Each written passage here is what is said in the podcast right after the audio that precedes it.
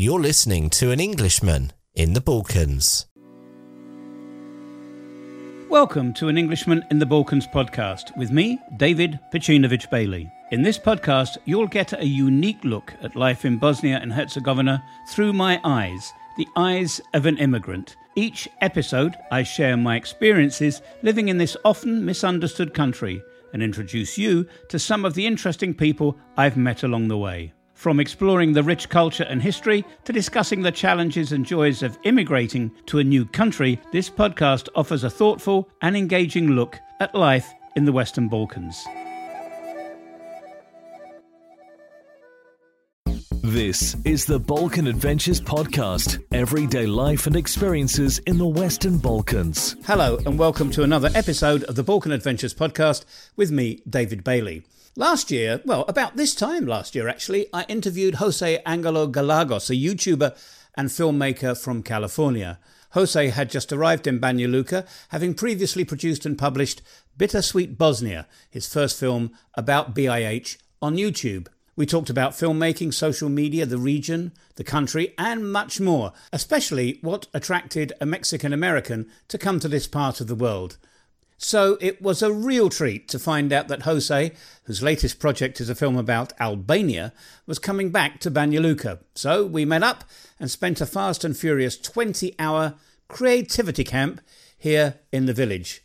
We discussed many tech tips and tricks, and for me, it was a chance to fly a pro drone for the first time. Okay, and some rakia was consumed, but we did find some time just to sit down in the sun and catch up. You've come back to Bosnia Herzegovina. We last spoke, was it a year ago? Yeah. At the Hotel Bosnia, we did a podcast.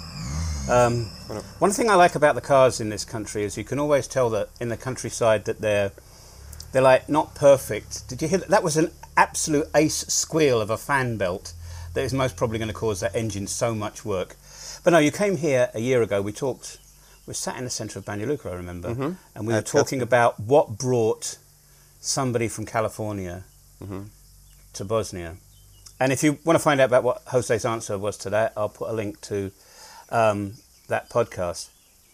But you're back. Yep. The Balkans bit you seriously if you've come back again. It's been five years in a row now. My mom gets angry at me. Why are you going to the Balkans? You got your, you got your family back in Mexico. Um, so yeah, I can't believe it. It's five years in a row, being consistent, and I don't want it. I don't want to lose sight of that. I want to continue coming every summer. Funny that you were mentioning your mum because last night you had to get up from the table here Yes. and uh, your mother was calling you. So family means a lot in, Absolutely. in- for Mexican people. How do you sort of like equate the family, the, the way, the feeling of family in in the Mexican culture to the very very strong effects of family here in the Balkans? family is i think my story of becoming being an immigrant in america and um, that is one of the values that has been instilled in me from the beginning. Always take care of your family always be loyal always support them. And coming to the balkans i the people i've formed relationships with here that started off with friends um, are, fa- are my family too and it's like, mom, I have to go see my other family over there. I have my family of Serbians, I have my family of people in Bosnia, and now I want to expand that and have family all over uh, the Balkans. Uh, but that is uh, something that's very instilled with me. How difficult has it been to accept Balkan culture? For me, coming from Northern Europe, from the United Kingdom, it, it was, I have to be honest with you, a, a huge shock to the way of life here, to the way of life that I had experienced before. And it's taken me somewhere in the region of 15 years mm-hmm. to get used to it. And I don't think I'm still there, if I can use that phrase. I mean, you're coming from even further afield mm-hmm. from me. Mm-hmm. Is it easy to accept? I'm very progressive with my views, so at times it does uh, can be a bit frustrating of how some people aren't as accepting to new things. Let's say being gay as one one issue, or being coexisting with different cultures and accepting everyone for the way they are, and whatever. So that, but I see that as an opportunity to let's talk about that let's be uncomfortable and hash out everything. But I think what I have been able to do is just uh, tell everyone that you know we're all the same. We're all going through some challenge, through through through some problems, and we just need to be kind to each other. And um, by doing that, I think in, in, in, these conversations, and they see that I'm trying to do that for them. I'm trying to show them, hey, you know, the whole world thinks you know Serbians are are bad people, but I'm trying to show that that's not the case. That's that's your politics. Same with people in Bosnia. I'm trying to show you know people for who they are. So uh, it does get frustrating, but I do understand why people think the way that they do, and you know because they're brainwashed with media. Um, but it's uh, I always see that as an opportunity. Actually, let, let's let's have let's let's have a discussion about that.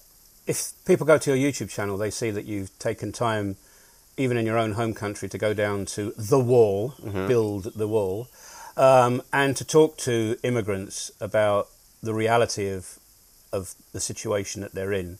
And the reality is not the perception that most people get, like you said, um, in the media. When you talk about the Balkans to, to non Balkan people, there is equally a really twisted perception. How difficult is that when you get back to like California and you say you've been to the to the Balkans? Apart from people saying, "Is there still a war on?" Um, how, how do you square it with them to try and tell them what the reality of it is? Yeah. And you know, every time I go on a trip, they're like, "Oh, where are you going next?" And they're like Bosnia, and they're like, "Oh." It's always "Oh" or "Why" or, and um, the good thing now is you know I've made several films about the Balkans, so I have been to so many incredible, beautiful places here, and uh, I just you know show them. I'm like watch my videos, and they watch and they're like, "Wow, like this place is incredible," and and and uh, I had no idea that this place was existed. Most of the time, most Americans are, are very um, aware of our geography. We know that there's Canada, Mexico, and then Europe, and then you know all these other countries, but they're not very aware of um, what's going on here. Um, but I, it's always again an opportunity to show them and teach them and, and say like, wow, th- this place actually can teach us a lot um, for Americans. You know, I coming here to the Balkans, I've learned how to sit in silence. You know, be really engaged uh, in a conversation when you have um, coffee. Learn how to live less.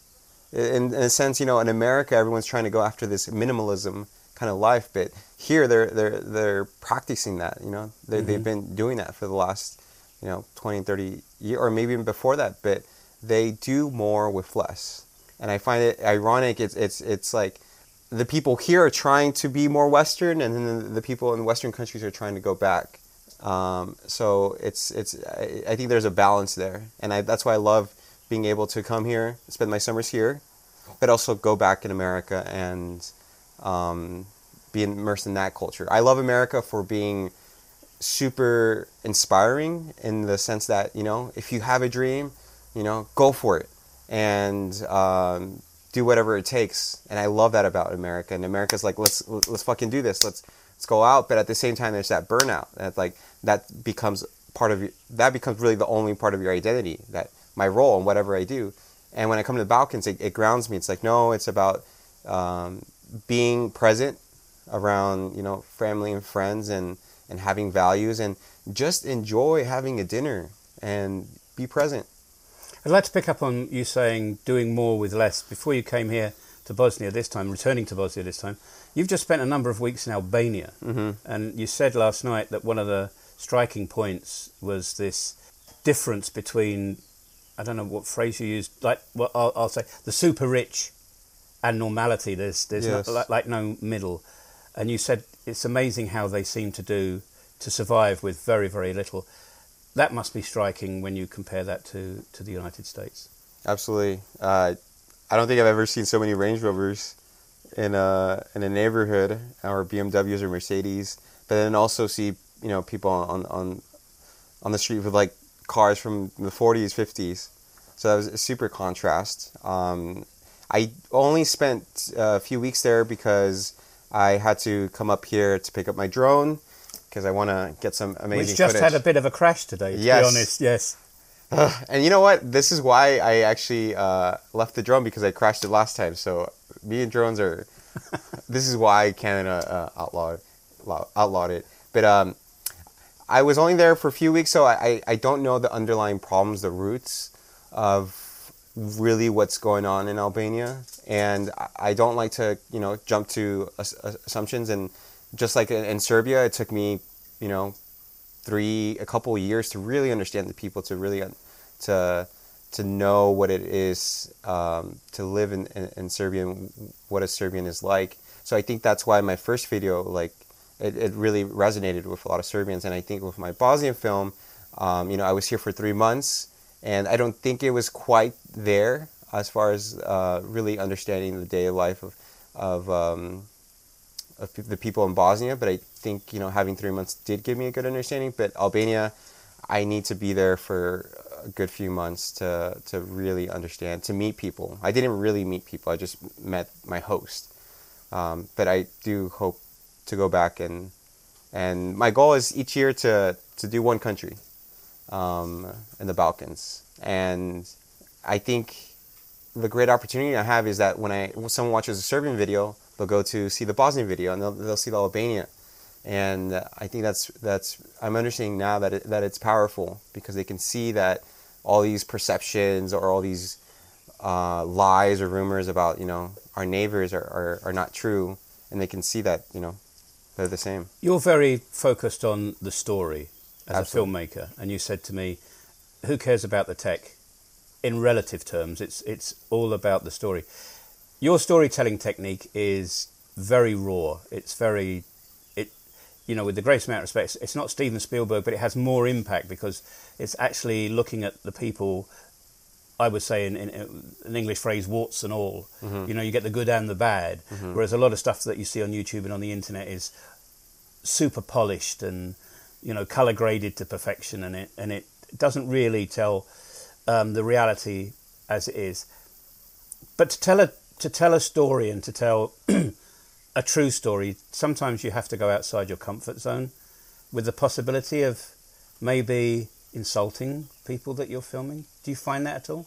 Yeah, in, in the beginning, especially just to you know pull out your phone and uh, it, it can be a bit intimidating. And for example, when I was in shooting Bittersweet Bosnia, um, I stayed at a local's house in Kravica in, in the Republic of Srpska, and I the first time it was really hard for me to you know put the camera out and.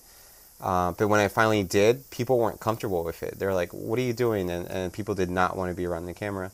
So I was there for a few days. I left, and I came back, and I I was like, okay, I'm gonna try this again. And I came back, and by that time, I, I formed relationships with people, and uh, it's the same ex- exact thing as like people opening up to you. No one's gonna do it in the first try, you know. Like, who are you? You need to let's have some dinners first. Let's get to know each other. And once people start to feel more comfortable with you and, and understanding why you're doing it, then it's easy um, to be able to have them tell tell their stories. You're going to be leaving us in a few hours, and then you're taking the train down to Sarajevo. Trains in Bosnia are very far and few between. Um, and you went to Doboj. Mhm. What was it like going to Doboj by, by train? Honestly.